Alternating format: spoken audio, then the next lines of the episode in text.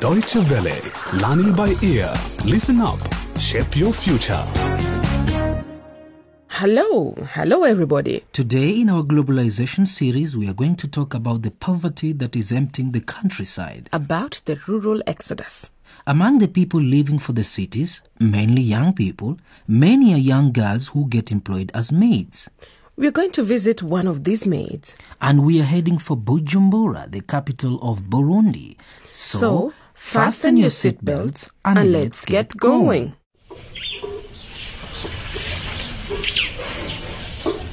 Janine is seventeen years old.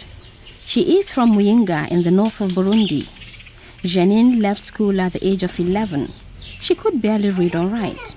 When she was sixteen, she left her family and village to try her luck in the city. I decided to come to Bujumbura, to the city, because I was very poor. I only had one dress. My parents couldn't support me. We had no money. And the worst was when I saw my friends coming back from the city. I was so impressed. They were well dressed.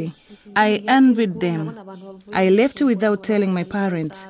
My friend helped me to find a family I could work for. My boss lived in a suburb of Bujumbura, Kambosha. It is a poor district where most of people are war refugees. Her first job was almost like torture. Early in the morning, I had to get water from the well from six in the morning to eight, and then I had to do the cooking. At about eleven a.m., I had to clean the house. In the afternoon, I was allowed to rest for an hour. Then my boss made me do other jobs or send me shopping. I was tired and sad.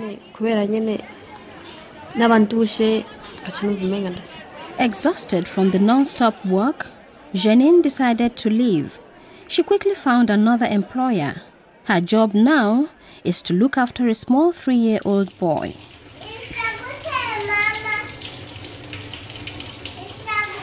She has to fetch water from the well very early in the morning, make breakfast and bring the little boy to school. Then she has to do the washing up, the cleaning, go to the market, cook, do the laundry and the ironing. All that for twelve thousand Burundi francs a month, six euro ninety cents. Basically, she has to do everything for very little money. But when does she rest? The maid's employer, the mistress of the house, makes it clear that Janine has two hours rest a day at lunchtime. I think twelve thousand francs is enough because I take care of everything for her. The state barely pays anything. The average state employee gets about sixty thousand francs, not more than seventy thousand. So we can't go over that limit. On ne peut pas dépasser cette limite.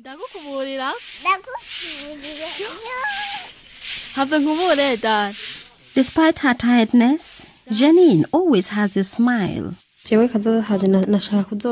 In the future, I would like to open a small business. I need five hundred thousand Burundi francs, which is about two hundred ninety euros to start one. At the moment, I have only got twenty thousand francs, which is twelve euros. Janine doesn't regret coming to the city. Twice a year, she goes back to the village to visit her family. She feels superior to her brothers and sisters who have stayed.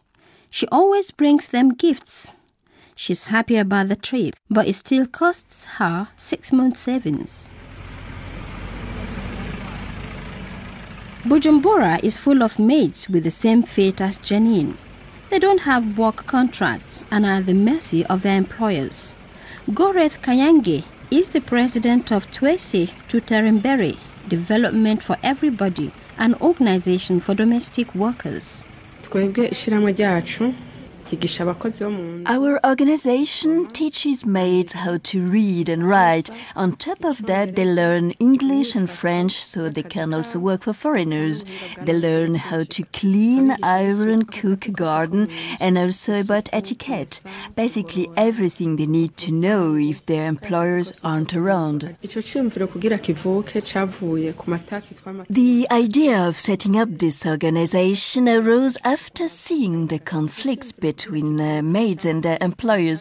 We noticed that the better they did their work, the better they were paid. That's the aim of our organization.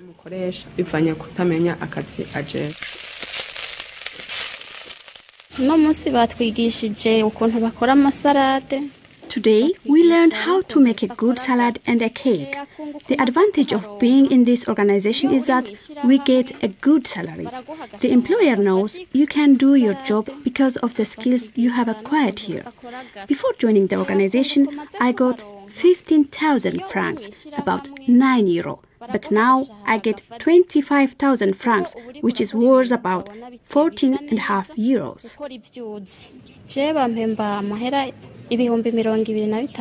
Casilde is another maid working within the organization.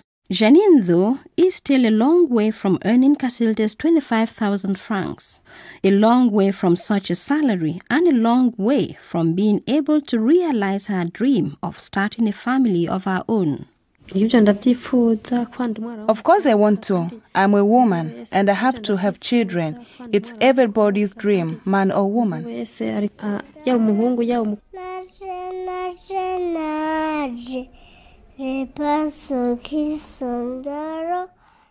the problems she encounters in her daily life, Janine is not ready to go back to the country.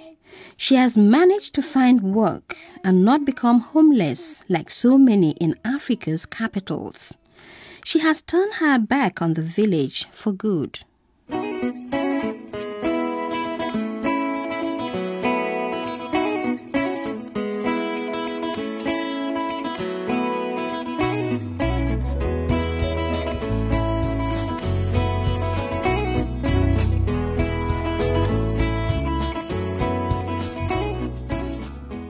Janine, in the report, is only seventeen. That's a bit young for working so much, isn't it? It depends. According to the International Convention on the Rights of the Child, she is considered a child because she is not yet eighteen and should be protected against economic exploitation. So, no work? It's not as simple as that. Article thirty-two talks about work that is likely to be hazardous or to be harmful to the child. What is this convention? It's a kind of a contract drawn up by the United Nations. It has all sorts of rules to ensure children are protected. There are fifty-four articles in total. And does the whole world stick to the rules? Out of one hundred ninety-five countries, two have not ratified the convention. The United States, because they still have the death penalty and don't want to abolish it in certain states. And Somalia, because the government has still not been recognized by the United Nations. But even those who have signed are far from perfect, apparently. There's always a big difference between theory and practice. And on top of that, each country is allowed to veto this or that article if it doesn't conform to its national legislation. Is there a monitoring system? Yes, there's an organization, the U N Committee on the Rights of the Child, which has to make sure the convention is implemented. Every five years, each country files a report about the measures it's adopted so to meet its commitments. At least in certain cases, the affected children can defend themselves. Yes, but there are still countless numbers who can't do much. About one point two million children worldwide work in conditions which breach the convention.